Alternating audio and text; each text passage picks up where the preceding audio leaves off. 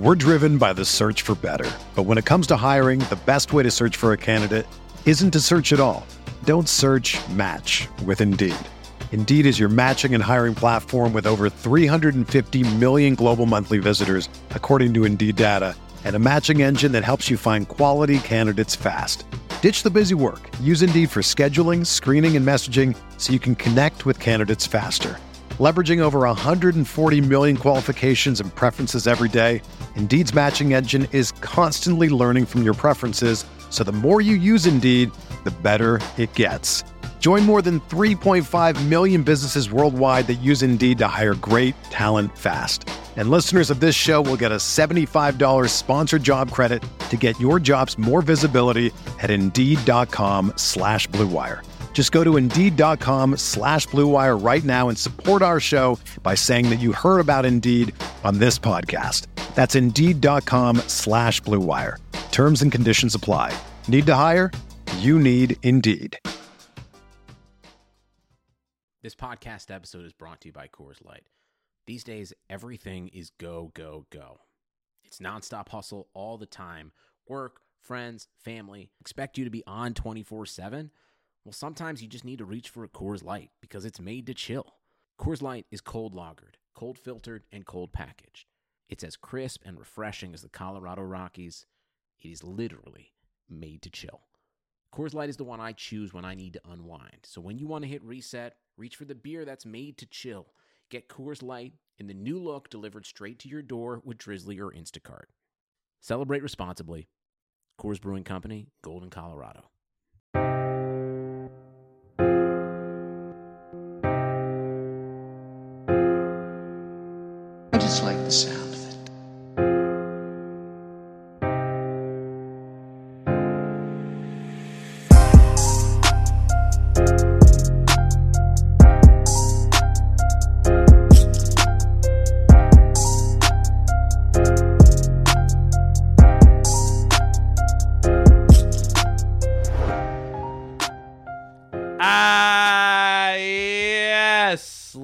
And gentlemen, welcome back to a monumental, an enormous, some would say a Congo like episode of Veterans Minimum. I am your host, Nick Dais, at The Lame Shows, where you can find me. At Veterans Minimum is where you can find everything VM, whether it's Twitter, Instagram, Patreon, YouTube. Full episodes now up on the YouTube. Shout out to video editor Dom Bebe on the ones and twos over there doing his thing. YouTube stuff on there too. And Facebook. Get us on Facebook too as well. So, a couple of housekeeping notes. We do have a big announcement for the future of the show. This is the new, new era of Veterans Minimum. And I appreciate to everyone that has listened, whether in the past, now, in the future. All of you guys are appreciated because you guys have contributed to building the brand to a certain point where it is now. And the announcement at the end of the episode will make sense as to what is going on. So, to all of you that have clicked, subscribe, have liked, commented, tweeted, told your mother, your father, your grandmother, your boyfriend, your girlfriend, your anything about VM, I salute you guys from the bottom of my heart. I also want to salute my guy G Martini, the winner of the November Patreon contest. G, you will hear his voice in the coming weeks. He will be a guest on an episode. One of the prizes was a 15 to 20 minute segment. He gets to pick the topic, and we're just to shoot the shit like we do VM style. So, G Martini, I appreciate you for number one, your allegiance to VM. Uh, also, cheap plug, a Twitter sub, also, baby. And being a Patreon member, man. Thank you. Thank you for that. I appreciate that. And congrats on winning a chance to come on the show. Gonna get shouted out on social media. And also, I'm gonna send you a merch bundle, some custom merch over here. I also want to give a shout out to the following Patreon members Nick Chavez, Chuck Page, Bo Clore, Ryan Pissner, that's my guy, Daniel Gibson, and Marshall, oh boy, Tokraski? Tok Tor Torchesk. Torchesk. Marshall T. Everyone's name that I just mentioned. You have until Thursday. Hit me up. I'm sending you guys merch because you guys have donated over $300 to the Patreon in its existence. So, to those names that I mentioned, reach out to me and you will get some merch sent your way. Also, shout out to Derek Plates, Christopher Velasquez, my girl KJH, Corey Johnson Hoops. You guys are all in the $20 tier and above. So, housekeeping stuff out the way. If you guys follow us where you follow us, you also know that we're doing a giveaway. Go to iTunes, write a review, give us a five star Frog Splash review, screenshot, tag it on your Instagram, tag us in your stories on social media. Show us that you wrote a review. The best one is going to get announced. The winner is going to get announced on the Thursday pod, Alan and I, and we will send you a hat and a shirt. Before we get to some football stuff, I need to get this off my chest. The New York Knicks have fired Coach Fizdale. David Fizdale is the latest in the absolute long line, Park Avenue long, Madison Avenue long line of New York coaches that have been deleted from the situation. Look, the bottom line is this, folks, and I don't know where else you're going to hear this. The Knicks are fucked. Since Dolan took over the team in 1990 2000, sorry, 1999 2000, they've hired the most head coaches and have put out the most combinations of starting fives during that tenure. Yet somehow, it's the GMs, it's the president of basketball operations, it's the head coach, it's the roster not being good enough. Nah, fam, it's you. James Dolan, I know you're listening. It's you. Uh, I was at Madison Square Garden a couple of weeks ago. Shout out to Chat Sports. They hooked us up with some tickets. I took my buddy Steven. Uh, shout out to One Duo Music. They're putting out a new single, cheap plug. But we were over there and the crowd was just chanting fire, Dolan, you know, sell the team, sell the team, all that fun stuff. And here's the thing I've given up hope on the New York Knicks. For those of you guys that are not from New York, you need to understand that the Knicks are a team who the fan base is starving to just make the eight seed. Like we're not asking for much, guys. Linsanity running wild, and they went on a six, seven game winning streak, and he was balling out, and they were ready to hang his jersey in the rafters. The New York Knicks are not going to be good until James Dolan is no longer the owner of the team. The same thing goes with the Mets. Same thing goes with a couple of other franchises in sports that their owner is just completely inept. It starts at the top. Ownership is key. It does not get the amount of attention and respect that it deserves, but it starts at the top. Why is it that no free agents wanted to come here this summer? Why is it that they signed 19 power forwards that all do the same thing? The, the the franchise is in shambles. It's a joke. And the worst part about it is if they were literally called anything else but New York, if they were the Milwaukee Knicks, you could sit courtside for like 70 bucks, but you're still paying $4,000 to sit in celebrity row or $350 to get seats right behind the rim.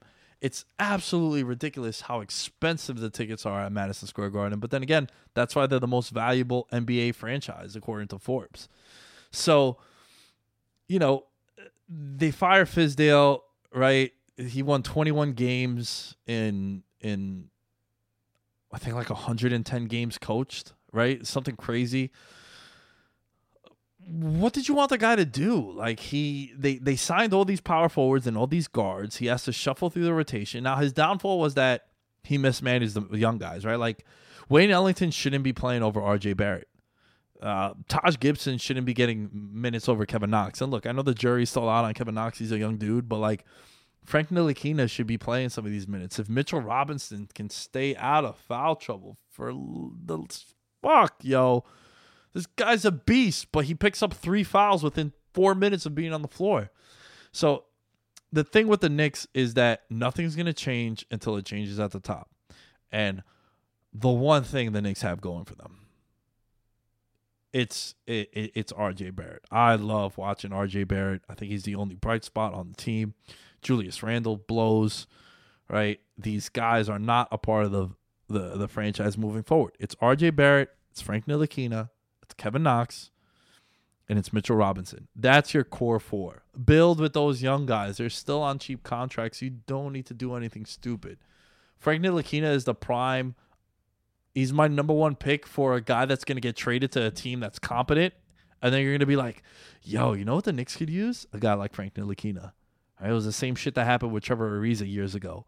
So I had to get this off my chest. In two decades of struggles, worst win percentage since 2000, 2001, the New York Knicks, 400 win percentage. The Hornets and the Bobcats, 417. Timberwolves, 422. Wizards, 428. They've reached the playoffs five times in 20 years. It's just like nothing nothing seems to be working. And I, I think James Dolan needs to look in the mirror because even when he says he's not going to be hands on, he's hands on. It's you know Mike Woodson was like the best coach they've had since since like Jeff Van Gundy left. Right, he was 109 and 79 from 2012 to 2014. And you know, Glenn Grunwald was the old GM and he got canned too. And then Phil Jackson came in and they're like, Yeah, here's here's twenty million dollars or sixty sorry, it was sixty million dollars. And now they paid him to go. Right? They're they're paying all these guys. These guys don't even finish their tenure with the team. Derek Fisher, two years into a five year, $25 million deal. It was just it's just wild. It's just wild. And, and then nothing's going to get fixed, right? They get rid of Porzingis, and the selling point to the fan base was, well, we're going to get Durant. We're going to win the lottery. And it's like, no, dude, you can't count on that. These, these guys are, they do their own thing. So, man, I'll tell you guys this much. If the Knicks ever win a championship, RIP to New York City. They're going to burn that place to the ground. Shout out to Seth Rollins. They're going to burn it down. Yo, they are, of all the sport franchises in the world, they are the one team that if they were to win a championship, the city would not be able to stand upright. That's how the Knicks fans are a super loyal fan base. Uh, I like to always say when I'm talking to girls and they're like, "Oh, how how do we know you're loyal?" It's like Man, I've been a Knicks and Met fan my whole life. Blue and orange to the end. Help. Help me. Ah, uh, New York Knicks. Once again, sickening is uh the best way to explain it. So yeah, let's get to my guy Kevin Jones of Blue Wire Pods. But before we do, let's take a break for a read. Did this in my whole life. Hey. Fellas, fellas, fellas if there's one thing you've heard me say throughout the entire history of Veterans Minimum, no dick, no hope. Talking about erectile dysfunction isn't easy. Usually we just brush it off and we blame ourselves, like saying, ah, we lost our juice, we lost the mojo, or it was a long day at work. But with Roman, it is easy to talk about it with a real doctor who can prescribe real medication. It's simple, safe, and totally discreet. The whole process is straightforward, simple, and discreet. Getting started is simple. Just go to getroman.com slash bluewire and complete an online visit. Erectile dysfunction used to be tough to tackle, but now there's Roman. Complete an online visit today to connect with a doctor and take care of the man region. Guys, no dick, no hope. If there's anything you ever take out of me in this podcast, it's that. Just go to getroman.com slash bluewire to get a free online visit and free two day shipping. There's nothing that gets me more aroused than anything that's free. That's getroman.com slash bluewire for a free visit to get started. Getroman.com slash bluewire, baby.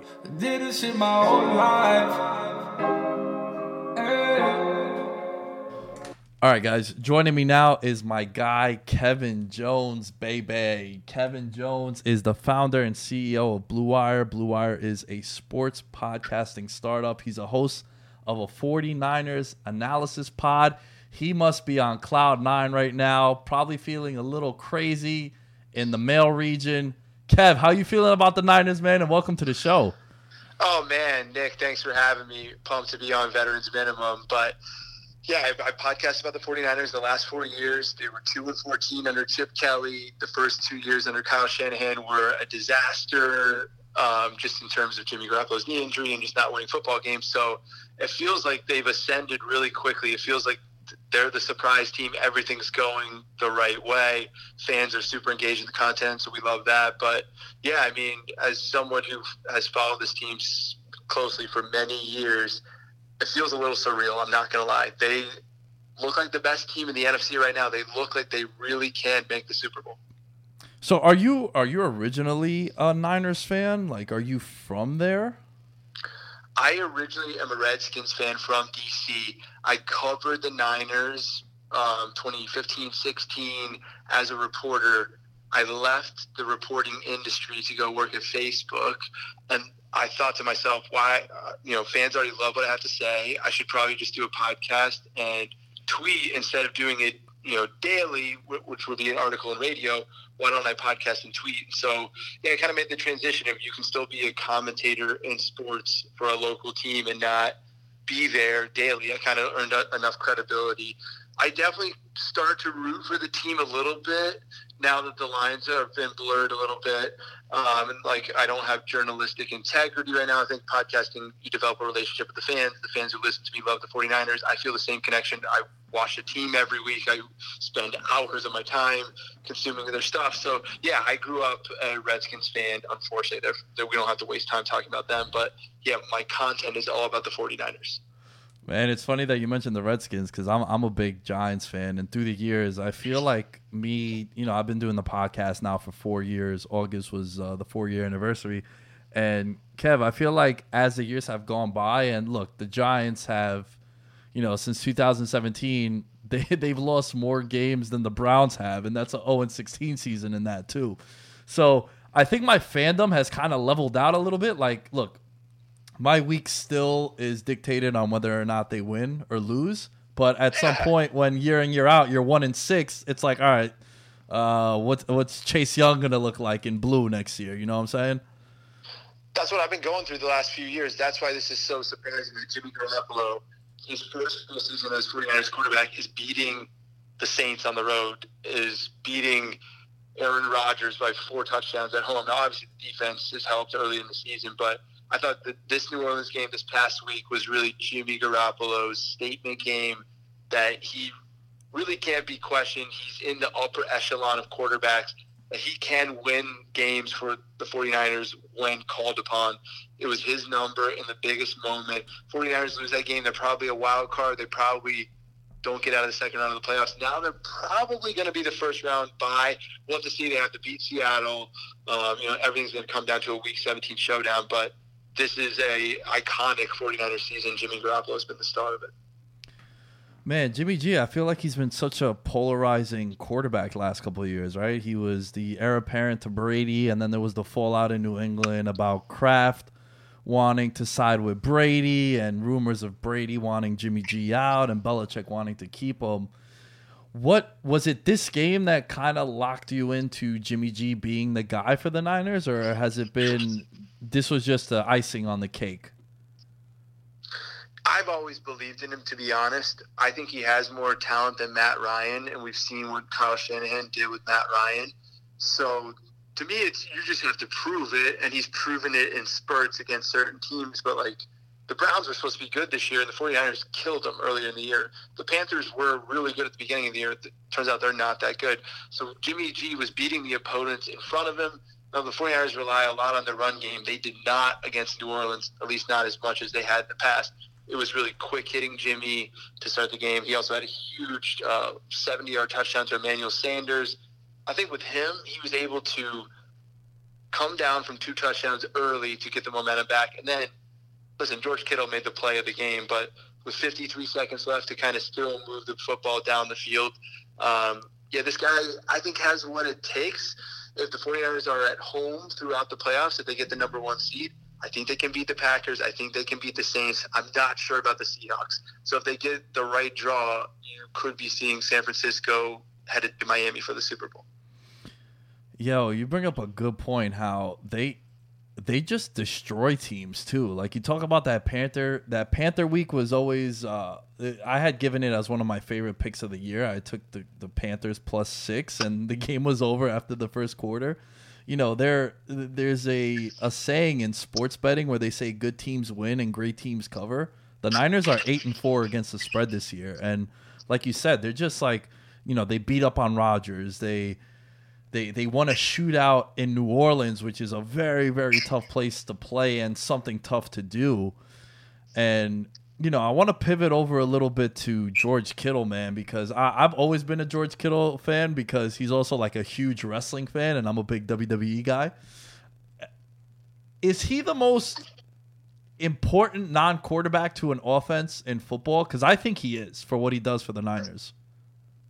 Even more than that, man, I've started calling him Draymond for the 49ers in a sense that he is actually their true leader, even though he's a goofball, rah rah guy. He's the one lifting the hardest. He's the one practicing the hardest. He's the one who loves football more than anyone. I think it's the same for the Warriors, too. Like Draymond got in there, and, you know, Jimmy G's not a leader. He's similar to Steph Curry. He, he is a leader, of course, but, like, he's not going to be the one truly speaking up. He'd rather have someone else do it.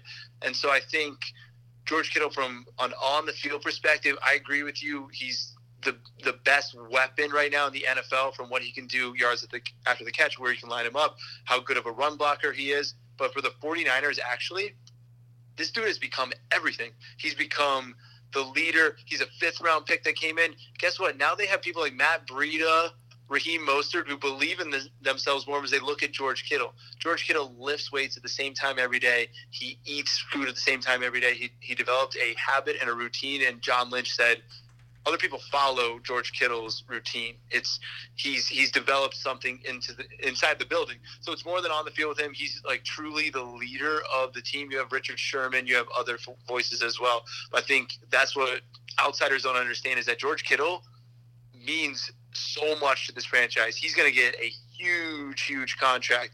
Does it get all the way up to a hundred million? I don't know, but I mean, he's he's that valuable. He's essentially wide receiver one for this entire offense. Yeah, and also you bring up a good point how he leads by example. This dude was a fifth round pick out of Iowa, and like I feel like he's the reason why Iowa now is quote unquote tight end university. And I just think that for what he does for that offense, you know, the the game that he missed and he was up in the booth, you could tell that they just missed him because I was watching the game yesterday with my pops, and my pops knows football, but he's like this old school Greek dude. And on that fourth down play, he's like, "Oh, they're gonna go to 85." And then when he catches that pass and he runs up the sideline, and then he gets mugged on the face mask, which was a really really brutal face mask if you if you look at it closely. My pops was just like, if I knew that that was happening, how did the Saints not know? Do, do you find that crazy sometimes, man? When like you know where the ball's going and professional teams still can't make a stop. Yeah, it's so chaotic sometimes on the field, but I I agree with you. I think the Saints, um, the, the problem with them is that their defense isn't really that good. I wasn't scared of them. They, you know, numerically they're great. Their front four is great, but I really feel like you can throw all over them. Emmanuel Sanders proved that. Um, Deebo Samuel was running loose. Uh, the 49ers were able, they've not had this type of offensive performance. They crushed Carolina, but like like I said, and you said, Carolina kind of quit. Um, I, I felt like New Orleans, their defense was almost helpless. I felt like the 49ers defense really did turn it around the second half, besides that last drive from Drew Brees. Um, you know, remember, this game was 21-7 so the 49ers went on what a 41 something run 41 to like 25 run so actually not that big of a run but you know they took advantage of you know midway through the second quarter and controlled the rest of the game. Felt like the saints defense uh, like i said was helpless a little bit.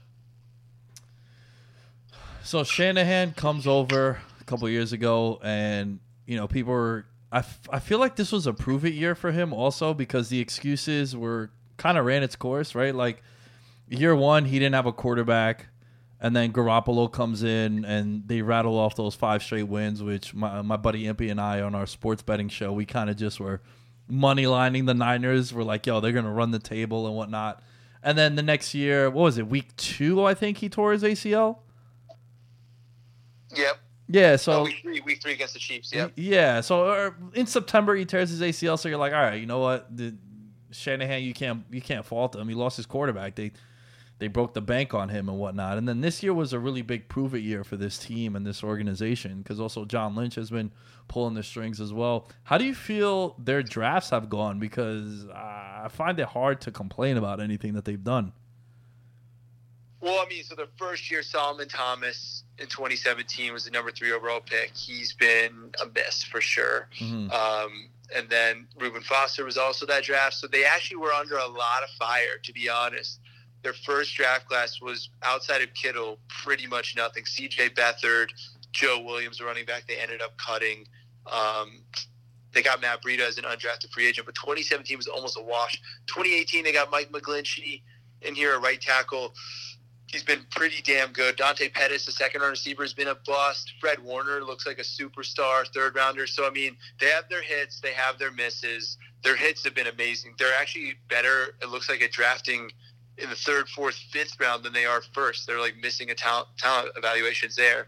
Kyle is he's definitely a draft evaluator, but he understands players in the league a lot better than college. He'll even like tell you this, like he's not sure. He's he's guessing a lot of times on the prospects, like most guys are. So, um, yeah, John Lynch was on the hot seat heading into the season. If they went four and twelve, they were going to have to make a change, whether it was D coordinator or GM or bring in an extra person. And so those conversations are over. Now it's Kyle's probably going to win Coach of the Year. Jimmy Garoppolo might win Comeback Player of the Year after his ACL. Nick Bosa could win Defensive Rookie of the Year, and then you're talking Pro Bowls for Warner, Kittle, probably DeForest Buckner, maybe even Richard Sherman. You're probably going to have five to six Pro Bowlers overall. So I mean, this team. Every year you have a surprise team in every league. They were clearly it this year.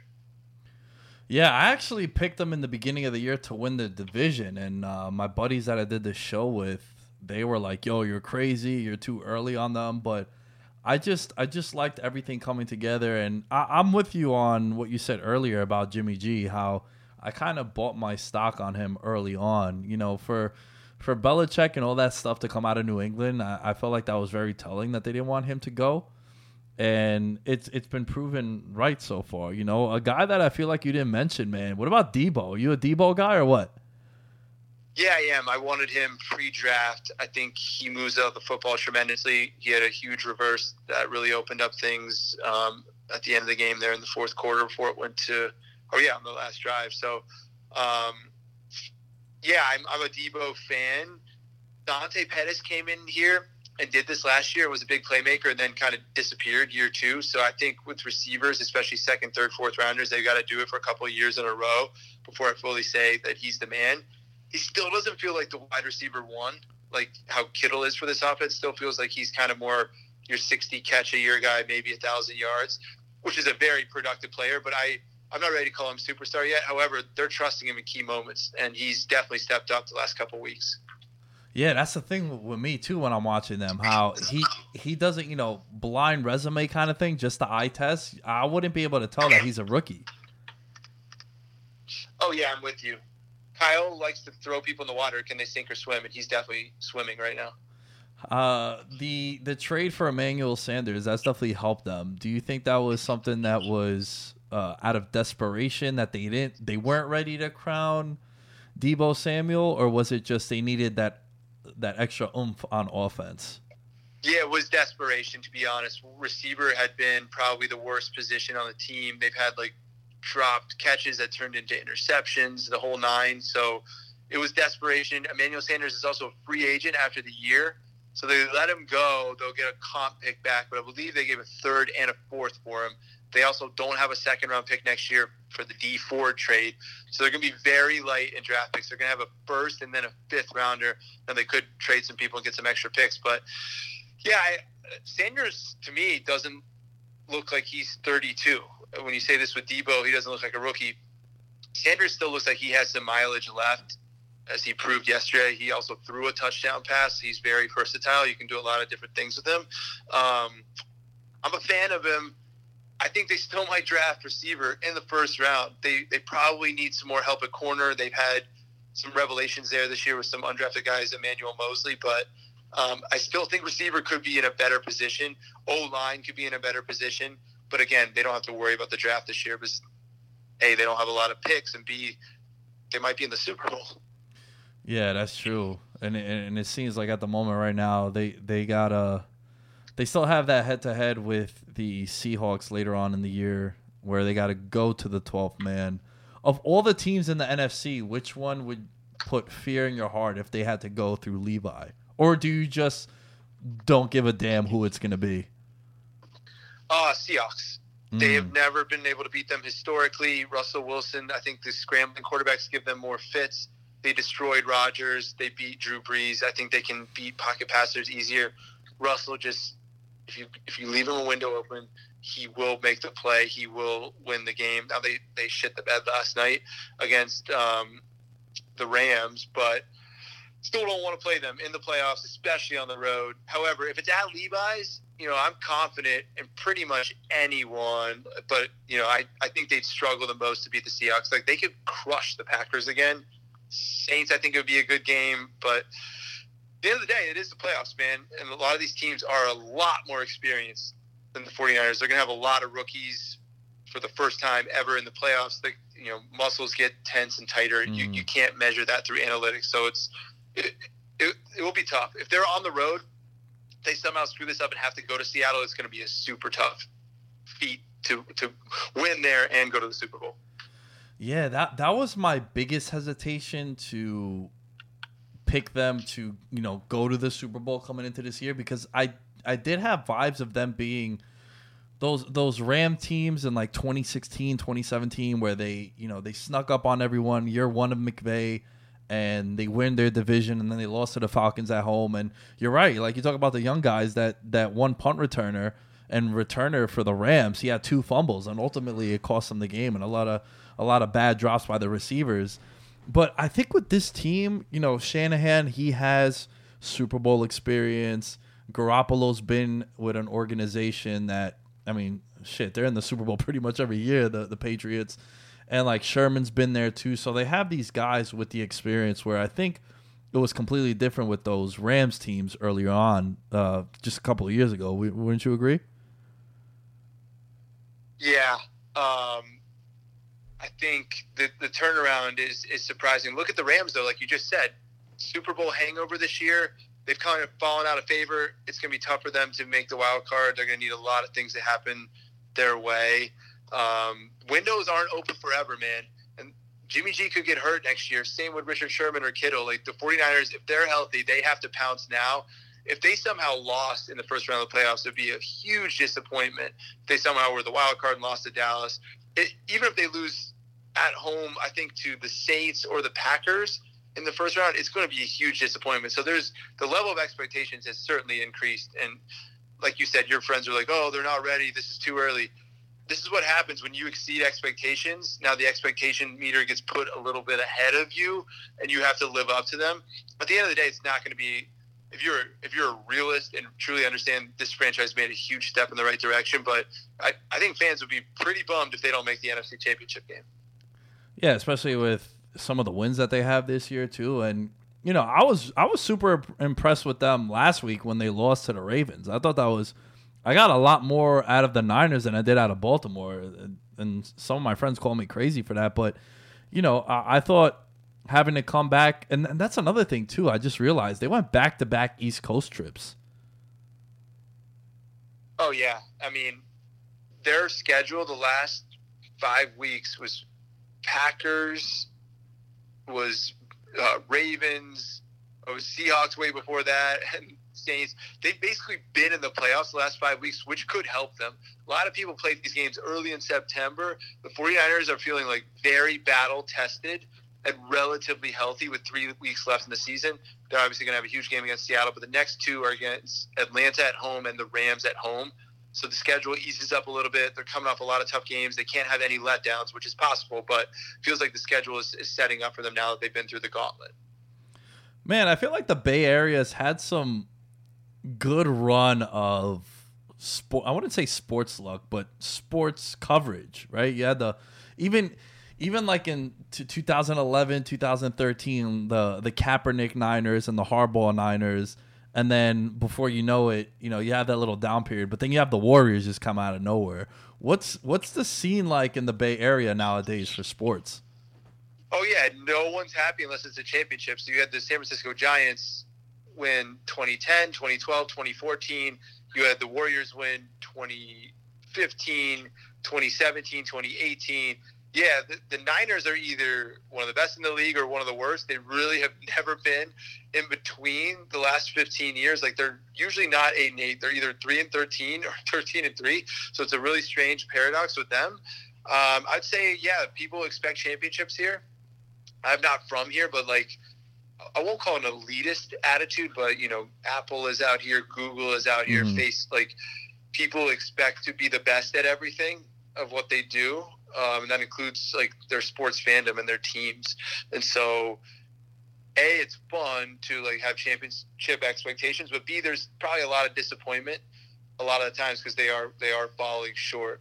Um, you know, the Niners particularly, but yeah, I mean, the Bay Area and Boston are the class of the last 20 years in terms of winning championships. Obviously, you've had some in New York as well too, with the Giants and Yankees, but feels like the Bay and Boston are on another level. Man, my self esteem as a sports fan nowadays, Kev, is at an all time low, bro. Like the Giants are playing on Monday Night Football tonight prior to us recording, and I'm like, why? Why? Why do the Giants have primetime games? It's just an embarrassment. The entire organization sucks. The Knicks fire Fizdale. They've had the most head coaches since Dolan bought the team in 2000, and they've had the most starting five combinations, and it's just a mess. And it's like, sure, it's the Mecca and it's New York City and all the bright lights, but like nowadays, you don't even need that, man. Social media has really changed the game where guys could go to Oklahoma City, they could go to San Antonio or Cleveland and be the number one jersey seller in the league, you know? So it just sucks. New York self esteem is, is at an all time low right now. Oh man, yeah, it's tough. Like I told you, I'm from DC, so Redskins, Wizards, I'm used to that. But we did have the Caps and the Nats kind of get us championships too. So hang in there, man. It's coming back around. It's cyclical. You're gonna you're gonna catch a break with someone here. I think the Giants should chop everyone's head off. Um, really start over from scratch with new coach, new GM. Oh yeah, that that's for sure. I'm I'm dying for them to get Ron Rivera. You mentioned you mentioned the Capitals and the Nationals, right? Like, did that was is that something you still follow though? Like, I I feel if if I was to move to like Cincinnati or or, or like Miami or some shit, like I'd still root for my New York teams. Oh yeah, oh definitely do. You end up reading a lot more and like following highlights and watching every single game. It just becomes too much of a challenge. So yeah, of course, I'm I'm a bigger baseball guy than hockey. So Nats is it, like them winning, especially because it was unexpected. They kind of went on this crazy run. Like that was um, exciting for me. But yeah, I, you lose touch a little bit, of course. But I, you know, I still have a subscription to the Post, Washington Post, so I'm, you know, always on there daily, see what everyone's saying about the teams, and uh, you know, group chat with my buddies. But um, yeah, the grass is greener in San Francisco, man, than, than than DC. If you're trying to run a company or meet investors, so you know, Blue Wire out here puts us in a good position to be here.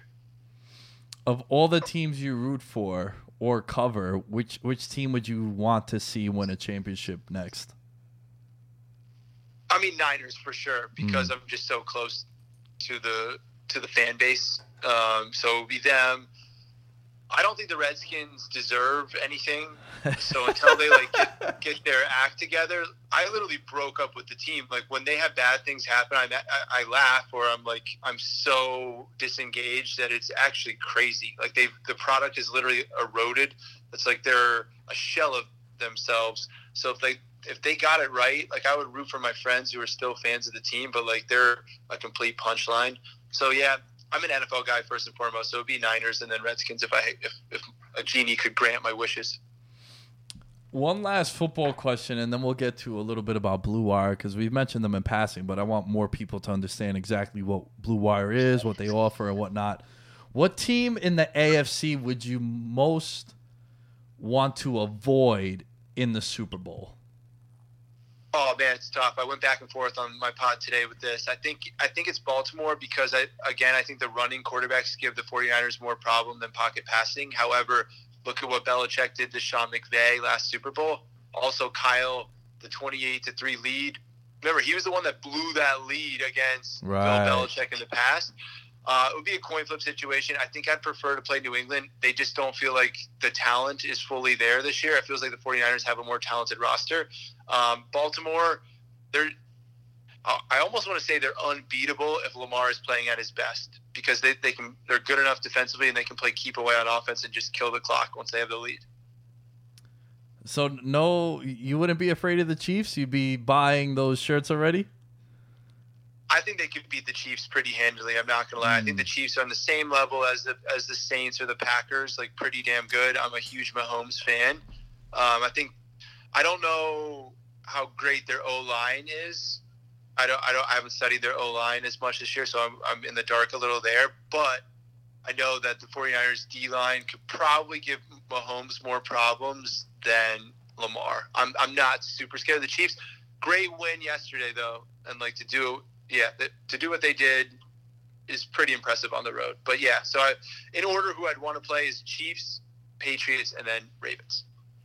Yeah, I was just looking at their because because I I I uh kind of a piece of shit over here, Kev. I made a financial investment on the Chiefs and the sports betting markets uh to start the year, and their odds jumped out to me as I was looking at. You know, I always look every Monday or Tuesday. I look at the betting lines and betting odds and futures and whatnot, and you know they were twelve to one going into that game yesterday, and this was a team who was was them and the Patriots were the favorites, and that kind of just jumped out to me. Right now, it's the Ravens are the favorite to win the Super Bowl, then it's your San Francisco 49ers slightly behind them. So, yeah, I just I don't know. I, I feel like I, I guess this is these are the times now where we live in the moment. Like Mahomes was doing what Lamar Jackson is doing, you know, just 12 months ago, you know, and I feel like a lot of people have forgotten what how great Mahomes was. Yeah, it's, I'm curious. I'm putting this poll on Twitter right now as we're talking. I want to see what 49ers fans think. But um, at the end of the day, um, it's going to be a tough matchup probably against any of them. I, I think if the Ravens run the table and are undefeated, like they're just going to be very insurmountable, in my opinion. All right, so Kev, tell the people a little bit about Blue Wire, man. What is what is Blue Wire? Yeah, man. So I kind of alluded a little to it at the beginning, but I used to cover the 49ers. I covered the Cleveland Browns and Redskins when I first got started. I basically think that radio may not exist in its current format five, ten years from now.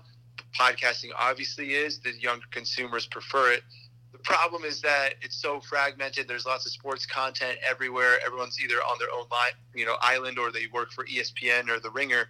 There should be another team that's more inclusive, that finds existing content that helps launch it from scratch. With people like Tajh Boyd from Clemson, who's on Blue Wire, Taylor Bisciotti from the NFL Network. There's a lot of underappreciated, really good talent out there, and we're putting them on the same team. So yeah, think of us like an expansion team, like the Houston Texans in 02. We think that we're going to become a big media outlet. Um, influencer talk shows is how we're getting started. We're going to do some big serialized content next year. Tell stories about Ken Griffey Jr., the Portland Jailblazers. Um, yeah, we're going to become a, a sports audio network, man. Uh, we, we have some cool partnerships with Whistle Sports and 70 podcasts already on the network. So if you want to search for good content, search Blue Wire and Apple. Spotify is actually where all of our content pops up. Apple kind of limits it to like 30 podcasts, I want to say, when you search Blue Wire. So if you have Spotify, search us there. All of our pods will come up. A lot of regional pods. We have a Yankees pod, Bronx Pinstripes, Laker Film Room, Miami Heat beat, but we have like a Premier League one, we have gambling one. Now we have uh, Veterans Minimum, who's who's going to talk about everything. So yeah, man, it's exciting. We have some investors on board. Actually, um, excited to reveal we have an NFL player who became one of our investors. He's a Pro Bowler on defense. We're going to reveal that when the time's right, man. But I think a lot of people are bought into the vision, man. So it's it's excited to join forces with you. Yeah, and I appreciate it, man. I, I appreciate you know we've we've spoke a little bit behind the scenes, but to everyone listening, uh, VM is now going to be a part of the Blue Wire Pods Network, and you know it it meant a lot to me because I, I put a lot of time and effort into this, and you know I rarely sleep. Uh, if if you follow me on social media, you'll see I'm up uh, literally all hours of the day. So it, it's nice, it's very humbling, and it's it's also very satisfying that this stuff is working. You know, it, is it moving as fast as I wish it might have been wor- moving? Probably not, but also I think, you know, this is the foundation, this is the groundwork that needs to be laid in order to, you know, get to where I want to get to one day. And man, you you couldn't have been nicer. Blue Wire couldn't have been nicer. Uh, shout out to my guy Greg, who I had him on the phone till like 1 a.m. helping me set up everything. Uh, definitely got to get his information more so I can send him a, a merch bundle and whatnot. But yeah, Kev, uh, if I haven't said it enough, I appreciate you reaching out and thinking that the product is good enough to be a part of your uh, your, your your baby, your brainchild. It is, man. You're doing amazing stuff, um, and excited to see where things go. Uh, I love this back and forth, and going to continue to be listening to Veterans Minimum every Monday and Thursday, and whenever you drop other episodes too. Yes, sir. Now, Kev, tell the people where they can find you on social media. Plug away. I know you've plugged a bunch of things, but now is the time to plug it one more time for the loyal listeners. Yeah, um, Twitter is Mister underscore Kevin Jones. When you have a popular name like that, you kind of have to throw some stuff in the handle, so should come up right away. Even if you type in Kevin Jones, one of the first two, and then you know follow me there for 49ers takes, and then again just search Blue Wire wherever you listen to podcasts. Uh, you know we have a lot of other shows similar to Nick and myself that are smart, sarcastic, young sports commentators. I think we're going to be next. I appreciate you, man. Thank you, Kev. You're the man, and we'll be in touch. All right, guys. Later. Yeah, so that's the announcement that I've been teasing. For those of you that are members of the Patreon, you guys have known about this. I spoke about it about a couple of weeks ago. This has been in discussion for a, a while now. You know, this is not something that gets rushed to judgment, and I'm someone that likes to. I never say yes to something right away. I like to take a day or two, write everything down. I'm a little old school. I like to handwrite, even though my handwriting is trash and I evaluate everything. And it's the right move for the show. It's the right move for me. Uh, spoke with Alan, and Alan was like, "Dude, we got to pull the trigger. We got to jump on board now." And uh, I love some of the stuff that Blue Wire brings to the table.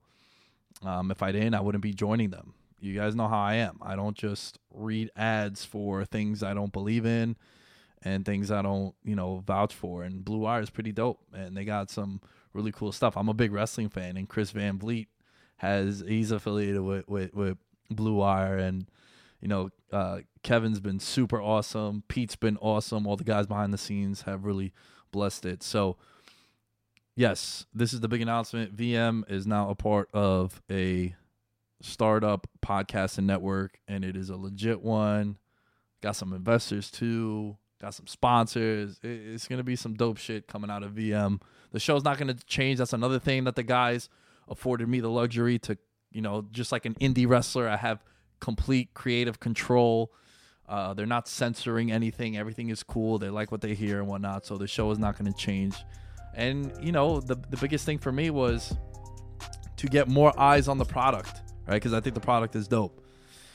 And if you don't think it's dope, you know how the saying goes. We got two words for you. But there's a huge Rolodex of guests that I'll be able to have on the show in 2020. I'm thinking big picture. I really want to go and travel and do some interviews and whatnot. So that's a big announcement. You'll notice in the logo that uh, we are part of a podcast network now called Blue Wire. Check them out, bluewirepods.com.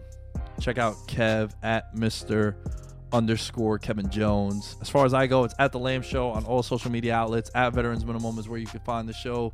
And like the saying goes, you know the vibes. We'll catch you guys on Thursday, baby.